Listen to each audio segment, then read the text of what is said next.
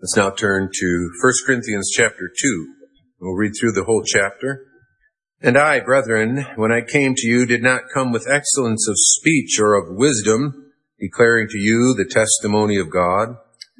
For I determined not to know anything among you except Jesus Christ and Him crucified. I was with you in weakness, in fear, and in much trembling. And my speech and my preaching were not with persuasive words of human wisdom, but in demonstration of the Spirit and of power, that your faith should not be in the wisdom of men, but in the power of God. However, we speak wisdom among those who are mature, yet not the wisdom of this age, nor of the rulers of this age, who are coming to nothing. But we speak the wisdom of God in a mystery, the hidden wisdom which God ordained before the ages for our glory, which none of the rulers of this age knew. For had they known, they would not have crucified the Lord of glory.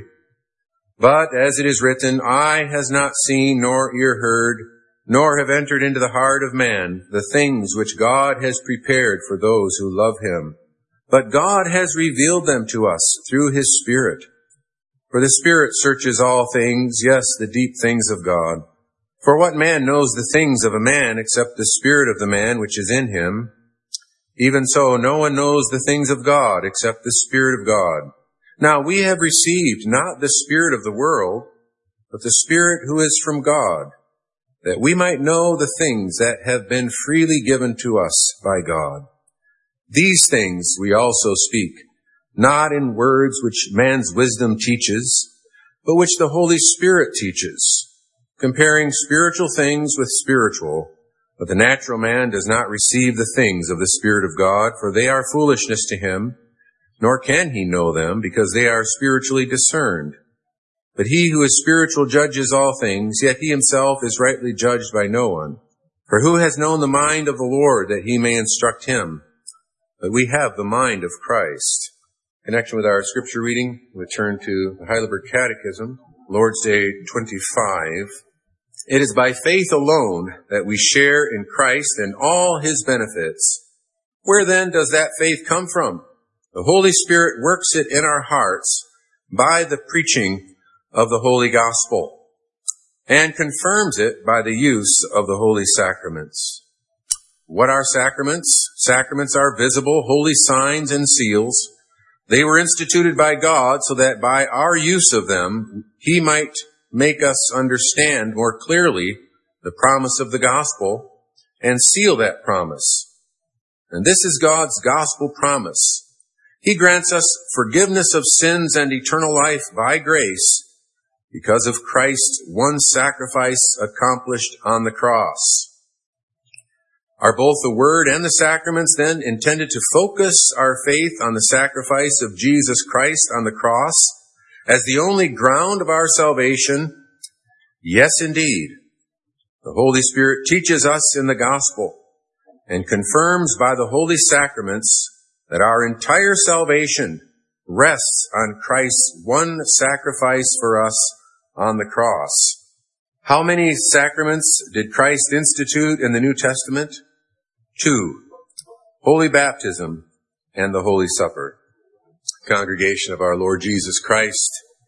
Lord's Day 25 uh, introduces a rather extensive treatment of the sacraments, the meaning of baptism and the Lord's Supper. But I want to focus with you tonight on the answer to question 65 uh, concerning where faith comes from. Where does faith come from? And uh, the importance of this question has been made clear in the previous Lord's days as we consider the fact that it's only by faith that we are united to Christ. Only by faith are we united to Him and thus share in all His benefits. Uh, only by faith are we righteous uh, before God. Only by faith are we justified in God's sight through the blood of the Lord Jesus Christ. Only by faith are we uh, able to do good works. Without faith, it's impossible to please God, to use the language of Scripture. Without faith, it's impossible to go to heaven. Without faith, it's impossible to be a Christian. It's impossible to live like a Christian. So everything depends on true faith. And furthermore, true faith is not some uh, easy exercise of natural powers or abilities that we have of ourselves. It doesn't originate with ourselves. It doesn't originate in human insight or ability or freedom to choose. It is God's work. It is God's work in our souls. It's a miracle that any of us should have true and living faith.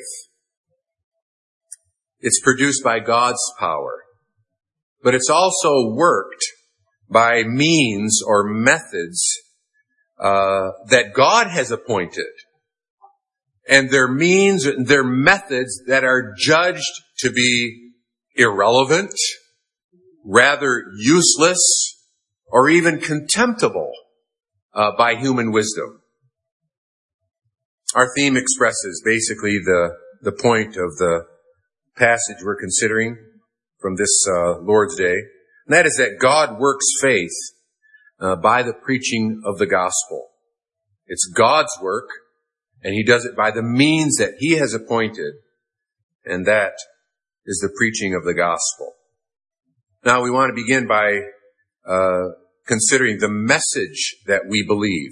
Faith is belief in the truth. It's actually defined that way in scripture. It is a belief in the truth. It's the knowledge of and uh, acceptance of what the word of God teaches.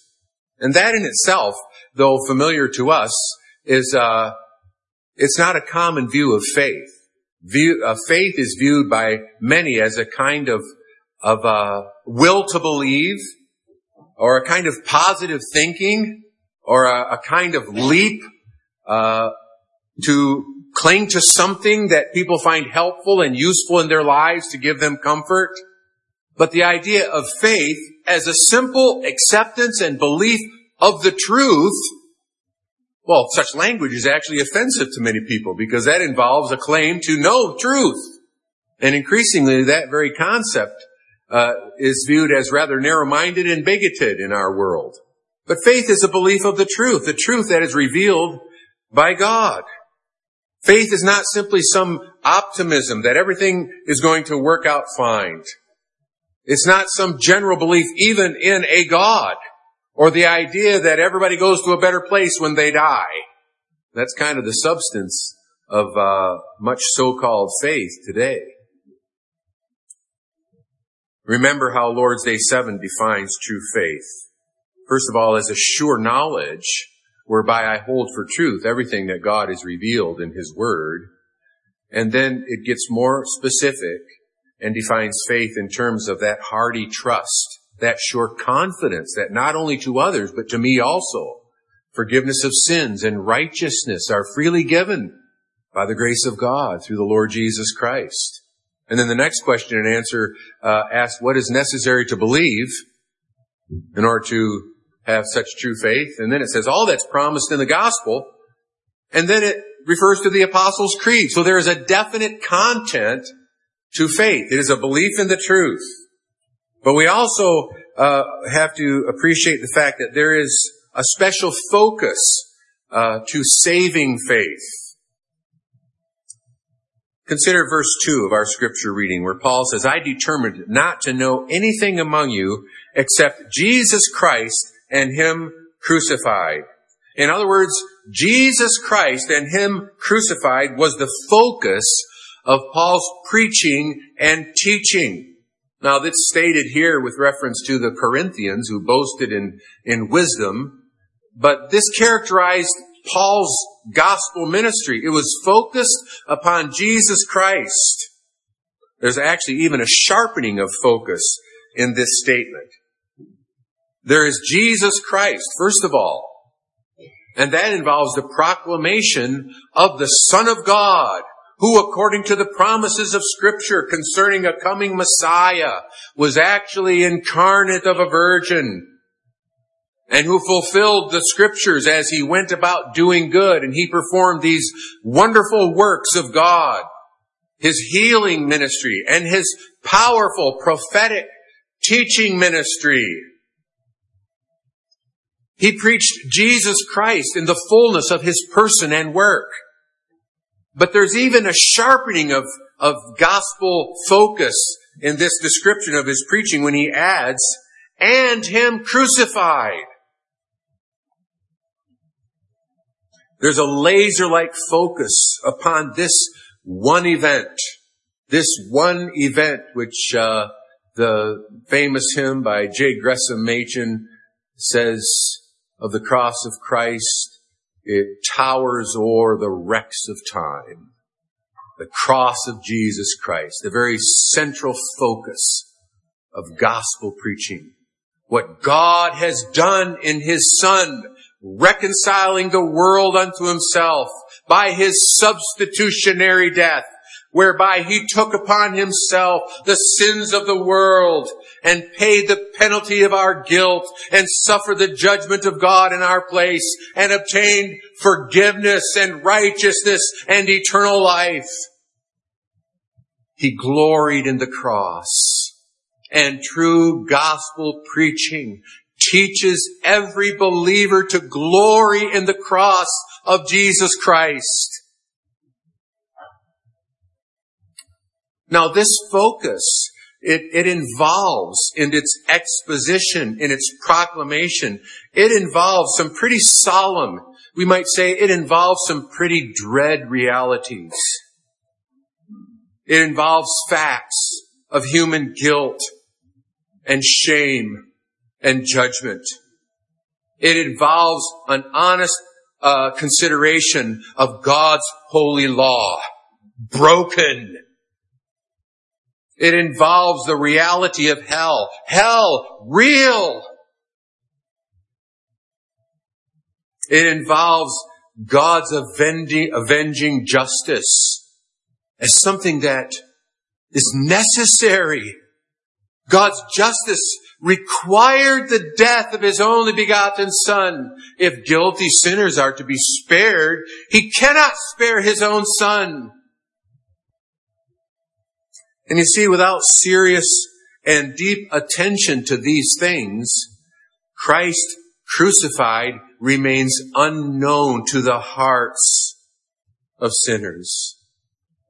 Without serious attention to these things, the cross of Jesus Christ is judged as offensive or irrelevant or foolish or if people don't dare to say that. They just kind of ignore it. Or they teach it in vague general terms of some expression of divine love. We know not how.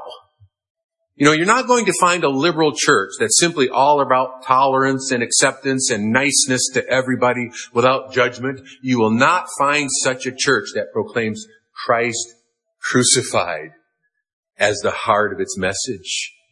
Because it only makes sense against the background of the reality of sin and judgment and the need for the honor of God's holy name to be vindicated. In chapter 1 verse 18 of uh, 1 Corinthians, it says that the message of the cross is foolishness to those who are perishing, but to us who are being saved, it is the power of God. In verses 23 and 24 of this same chapter, it says, we preach Christ crucified. To the Jews a stumbling block and to the Greeks foolishness. But to those who are called, both Jews and Greeks, Christ, the power of God and the wisdom of God. The cross is the supreme display of God's redeeming power and His wisdom. Wisdom whereby God in eternity devised the way in which guilty sinners might be saved without compromise of God's righteousness and truth, but in a way that exalts it, that magnifies it in the person of His Son. Christ crucified is the message of life to believers. That's why both word and sacraments focus upon this message. It's at the heart of the gospel. It's, it's, uh, the only ground of our salvation, to use the language of our catechism. Because here is the perfect satisfaction for my sins. Here, God's saving love and glory are revealed and wonder of wonders, it's all mine. All these benefits. If I only receive it with a believing heart. By accepting it. That's the description of true faith, huh? That the uh, previous Lord's Day gives. The righteousness of Christ, the satisfaction of Christ, His perfect holiness. It's all imputed to me. If I but receive it with a believing heart, as if I come with an empty hand and an open mouth to offer nothing, to perform nothing, to do, to accomplish, achieve nothing, but only believe what God has done for me. That's good news. That's the heart of the gospel of good news. Paul in uh, 2 Corinthians says, God who commanded light to shine out of darkness has shined in our hearts to give the light of the knowledge of the glory of God in the face of Jesus Christ. Jesus Christ is the supreme revelation of God. That's why he also says we preach not ourselves, but Christ. Jesus. Our Lord. That was actually the text for my ordination sermon uh, quite a while ago. I haven't forgotten it, and I haven't lost uh, a sense of the wonder of this uh, commission that God gives gospel ministers to proclaim this message of God's saving love. That's the message that we believe. That's why Paul preached Christ. And that leads us, secondly, to this uh, uh, second point, and that is how it is communicated. That is how Christ is made known. God manifested His Word through preaching. That's uh, the language of, of Titus chapter 1, verse 3, referring to uh, this uh, promise of eternal life which God gave uh, before time began, but has in due time manifested through preaching. Through preaching. And that word preaching here, it's kind of a, it's kind of a, a, a special word. Uh, it means to uh, proclaim as a herald. And that's a description of like a, an official uh, position. A herald was one who would come representing the state, representing the king. And uh, he would proclaim the king's message with official authority as a special office and task which he was given. He was authorized directly by the king. Paul understood his task that way. He says it was manifested through preaching, which was committed to me according to the command of God, our Savior. Paul understood that he had received this commission from God. It was his task. It was his office. So that whether he felt like it or not, whether he did so freely or felt he must do so by constraint, he says, woe is me if I preach not the gospel. And you see, that's what the catechism has in mind when it uses this, this special word preaching. It's the same word that is used in its citation of Romans chapter uh, 10, verse 17, that is kind of like a classic passage that says faith, so then faith comes by hearing and hearing by the word of God. But before that, there's a kind of progression, a description of faith that whoever calls upon the name of the Lord shall be saved. But then it says, how shall they then call on him in whom they have not believed? And how shall they believe in him whom they have not heard? They must hear Christ in order to come to faith. And then how shall they hear without a preacher? And how shall they preach unless they are sent? See, there's that official commissioning. See, that's what the catechism has in view uh, by its reference to preaching. It's something more than personal witness. Personal witness is a, a very valuable thing. And we should all be ready to give an answer to those who ask a reason of the hope that is in us. But it's something more than personal witness. It's even something more than, than telling the good news. Uh, the Bible often uses that language also to describe uh, the gospel ministry, but it's used more broadly to even describe the activity of the persecuted church. They went everywhere telling the good news. Proclamation of the gospel by a man ordained to this work by the church, not according to his own ideas, not according to his own desires and feelings. This idea of sending indeed originates with God's call, but that call must be recognized by the church. That's ordination. That's the setting apart and the commissioning to this task by one recognized by the church as God's provision for them, according to the criteria taught in scripture. So this idea of preaching in scripture has a kind of specialized view that's, that's lost when people say, well, we're all preachers. No, no, not, not quite, not really. Not with an understanding of what the Bible says about this task and office of preaching. We're all to be witnesses. We're all to live as Christians and shine as lights. But God has ordained the official proclamation of the word in order to save people. How does God work faith in the hearts of people? Through the power of the Holy Spirit, through the preaching of the Holy Gospel. To go back to 1 Corinthians chapter 1, it says there in verse 21, since in the wisdom of God, the world through wisdom did not know God, it pleased God through the foolishness of the message. That is, it's a message that is judged, that is judged foolish, but it's through the foolishness of the message preached to save those who believe. You know, when, when um, preachers preach about this subject, it makes them rather self-conscious. In other words, it, it almost uh, makes them feel that they're, they could be suspected of some uh, professional jealousy or pride or something like that. That's why I'm trying to ground this confession of the catechism uh, or show that it is grounded in the teaching of Scripture. And this creates high expectations from, pre- from preaching.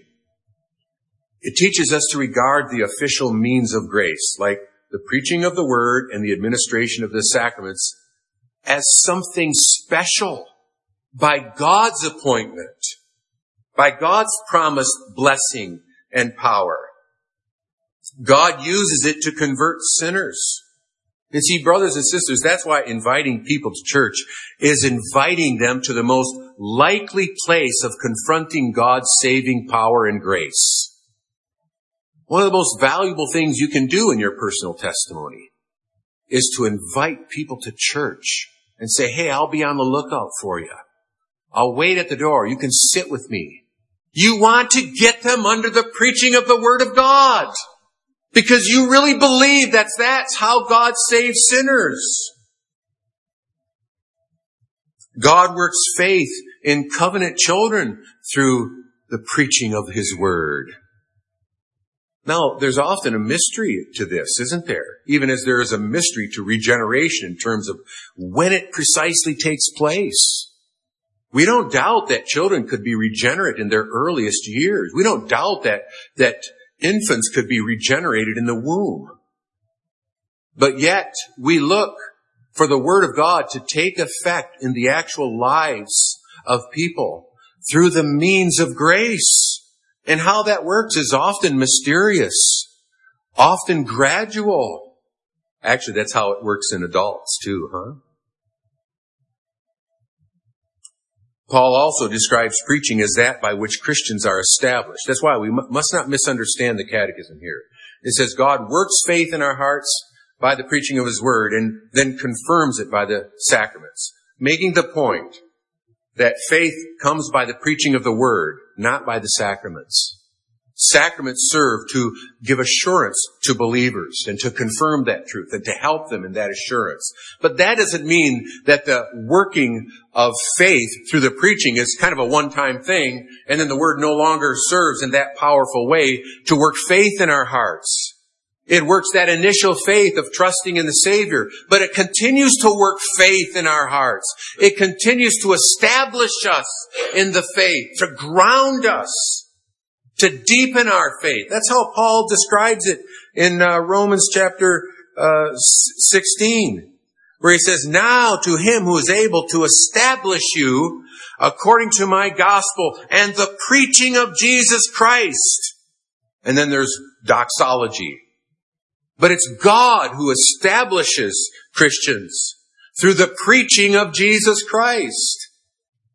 It's God who brings people to faith and who builds them up through the preaching.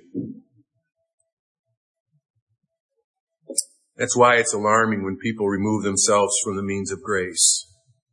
That's why it's so alarming when covenant children quit attending church. It's like the main thing that works to save them is not working. And it's like they've run from the workshop of the Holy Spirit. And they're no longer placing themselves in the most likely context for God's saving power to be manifested through the preaching of the gospel. That's why also Christians should expect more from the regular preaching of the gospel for the establishment of their faith than anything else. More than small group fellowship, more than private Bible study, more than personal direct biblical counseling. Sometimes when I have the opportunity to try to help people with specific troubles, temptations, sins, anxieties, problems in relationships, I will characteristically emphasize the importance of attending church, of going to both services if they can. Why? Is it simply because uh, if they contribute to the budget, that's you know kind of the main work of my salary is to prepare sermons, and it's you might say the hardest work that I do and what I spend the most time on. No, no.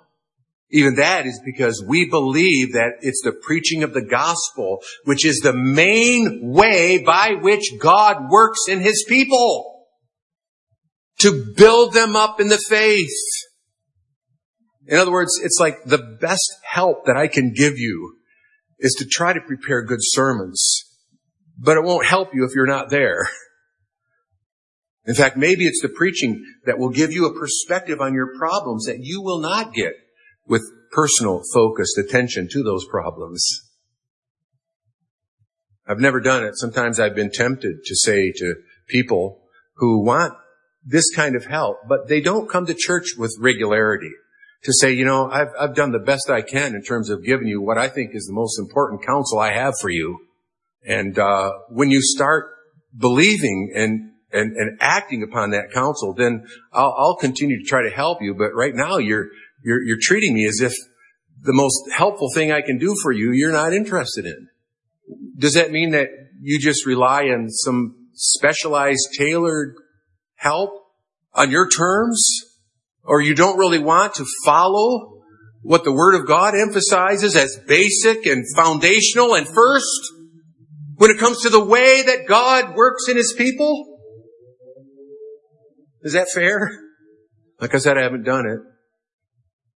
But our conviction as to the primary means of grace and the importance of preaching leads us to recognize that that's the most important activity we can engage in for our spiritual health and our growth in the faith.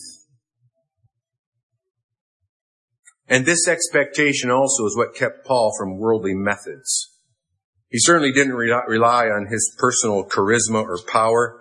He says, I, brethren, when I came to you, did not come with excellence of speech or of wisdom, declaring to you the testimony of God. Then he says, I was with you in weakness, in fear, and in much trembling.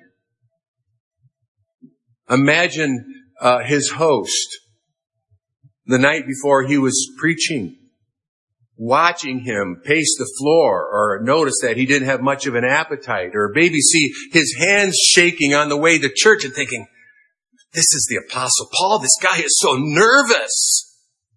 It's like he's afraid. Where is his confidence? He didn't have self-confidence. He felt what an awesome task it is. He felt his inability to pull it off. But he believed that it was the means that God had appointed to save people. And so he's going to preach Christ. And he's not going to use worldly methods, right? He doesn't uh, resort to oratorical techniques to impress people with, with his eloquence or witty phrases.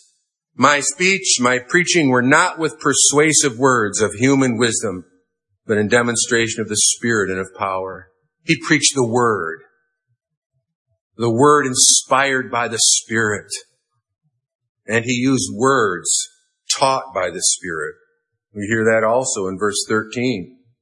These things, that is this gospel that has now been revealed, these things we also speak, not in words which man's wisdom teaches, but which the Holy Spirit teaches, comparing spiritual things with spiritual things.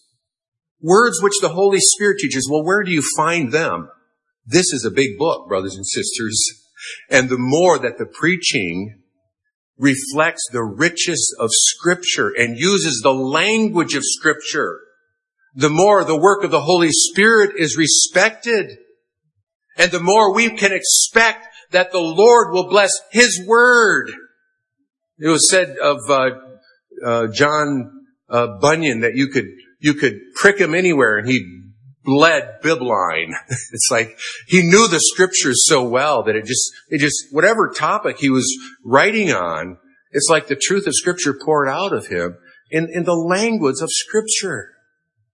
Paul says to Timothy, hold fast to the form of sound words. Use the words revealed in scripture and explain their meaning from scripture. Don't borrow your language from pop psychology. In pop psychology, the language of addictions has replaced the language of idolatry and lust. In pop psychology, people are concerned with, with self-love instead of love for God and their neighbor. Pop psychology talks about self-acceptance and self-forgiveness. As if, well, that really has to come first. You have to deal with that first before you can grow in your faith. And, and what? Self-forgiveness? Find that in scripture.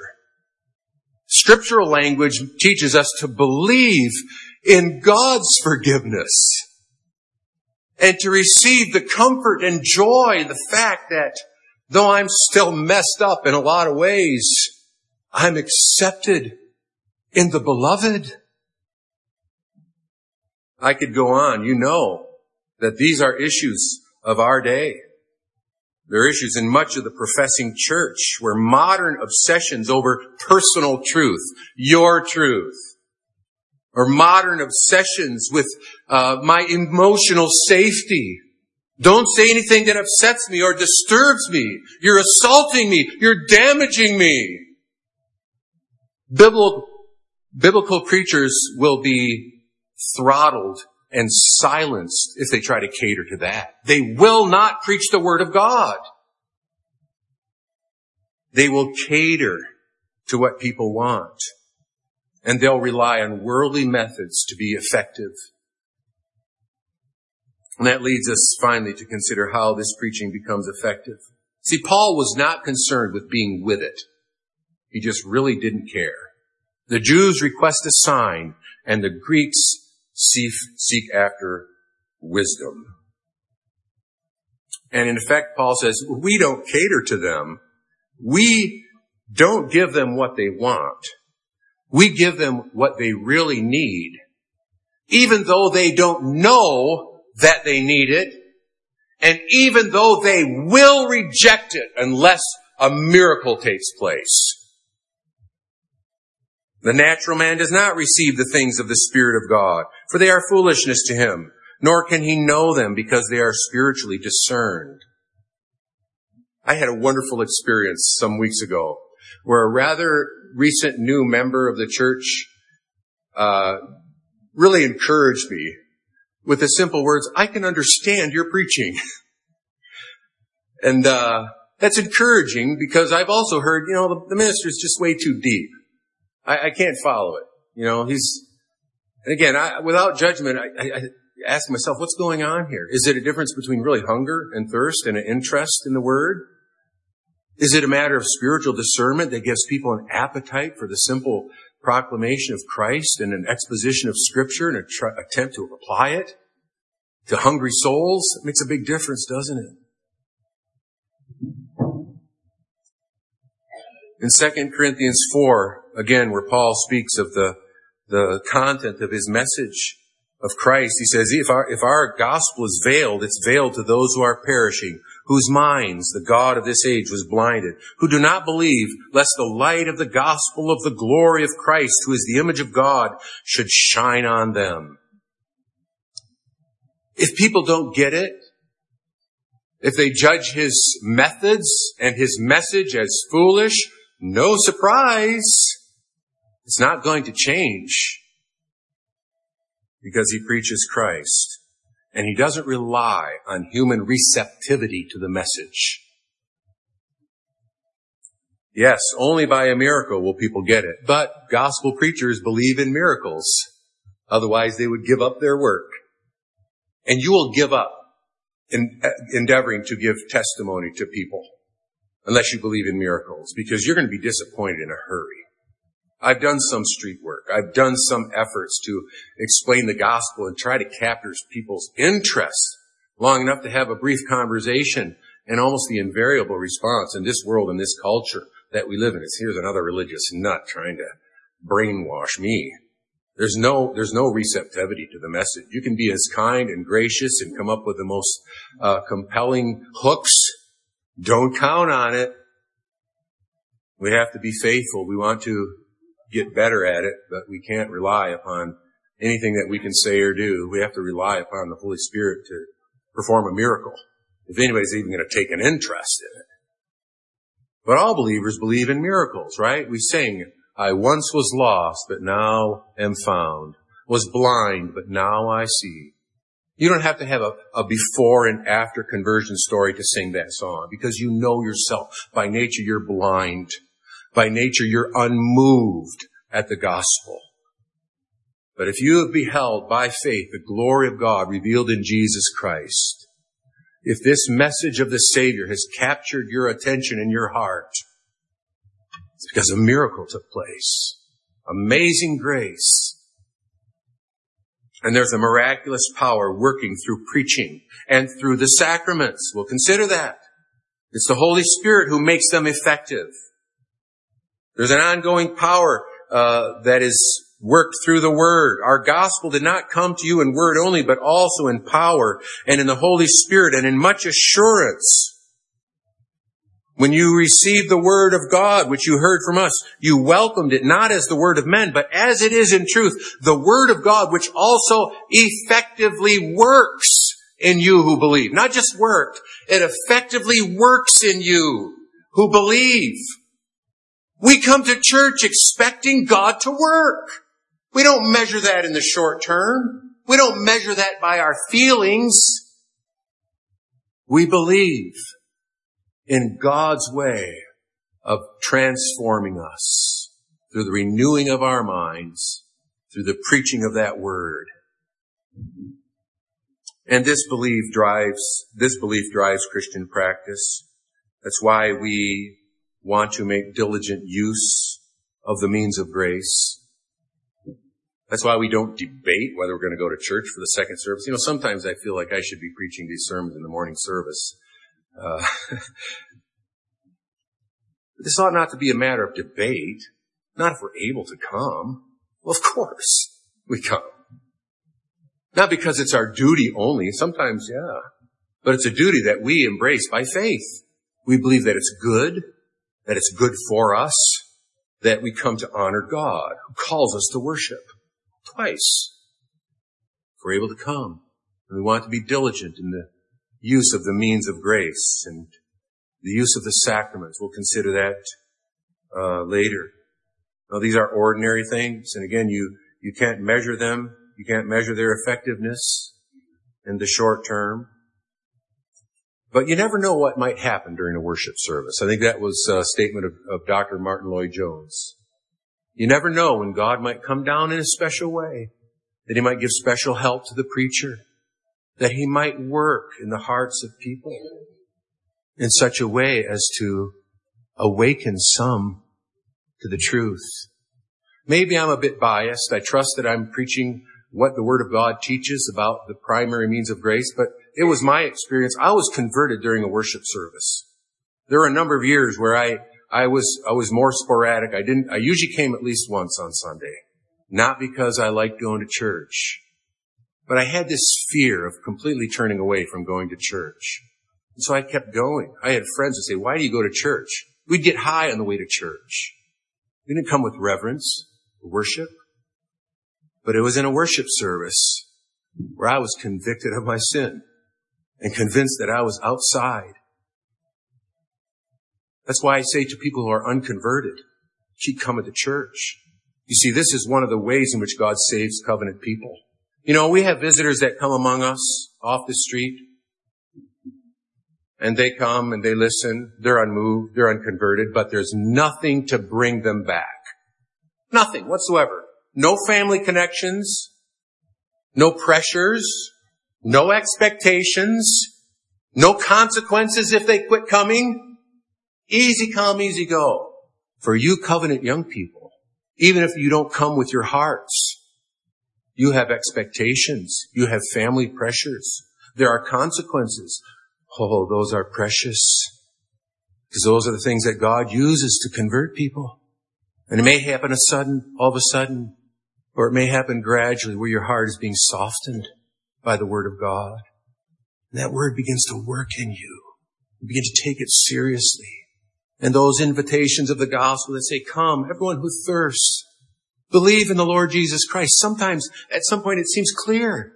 It seems simple. Oh, that's all it is. I must come to this Savior in my sin, my guilt, my inability to change myself, my aggravations because I'm so privileged and yet I've got a hard heart. Come, come as you are. And God, by His power, can, can bring that message to the hearts of people and bring them to faith through His Word. Or you never know how you might be. Uh, I heard a, I heard a comment uh, even this morning of someone who says, you know, it was during a worship service in another church. Don't even know what the minister was preaching about. But at a point in the sermon, both he and his wife got clarity. Got clarity on a very important question about their lives as Christians. And that's exciting. Yes. That's what God does. And when we come to church, we may expect that He might do something like that. So we diligently use the means of grace, and along with that we pray. Because we don't expect that they work automatically. We don't expect that it's just the same old, same old. We pray. We pray that the Holy Spirit would illuminate our hearts. We try to think and prepare ourselves to come into the presence of God. We come with the expectation of hearing God's voice through a vessel of clay with his own personality problems and weaknesses and sins. But we believe that God uses broken vessels. God uses weak things to bring to nothing those things that are mighty. And so we expect and pray that God will work because that power is of the Holy Spirit. Spirit blows like the wind where it wills. And there's a sovereignty.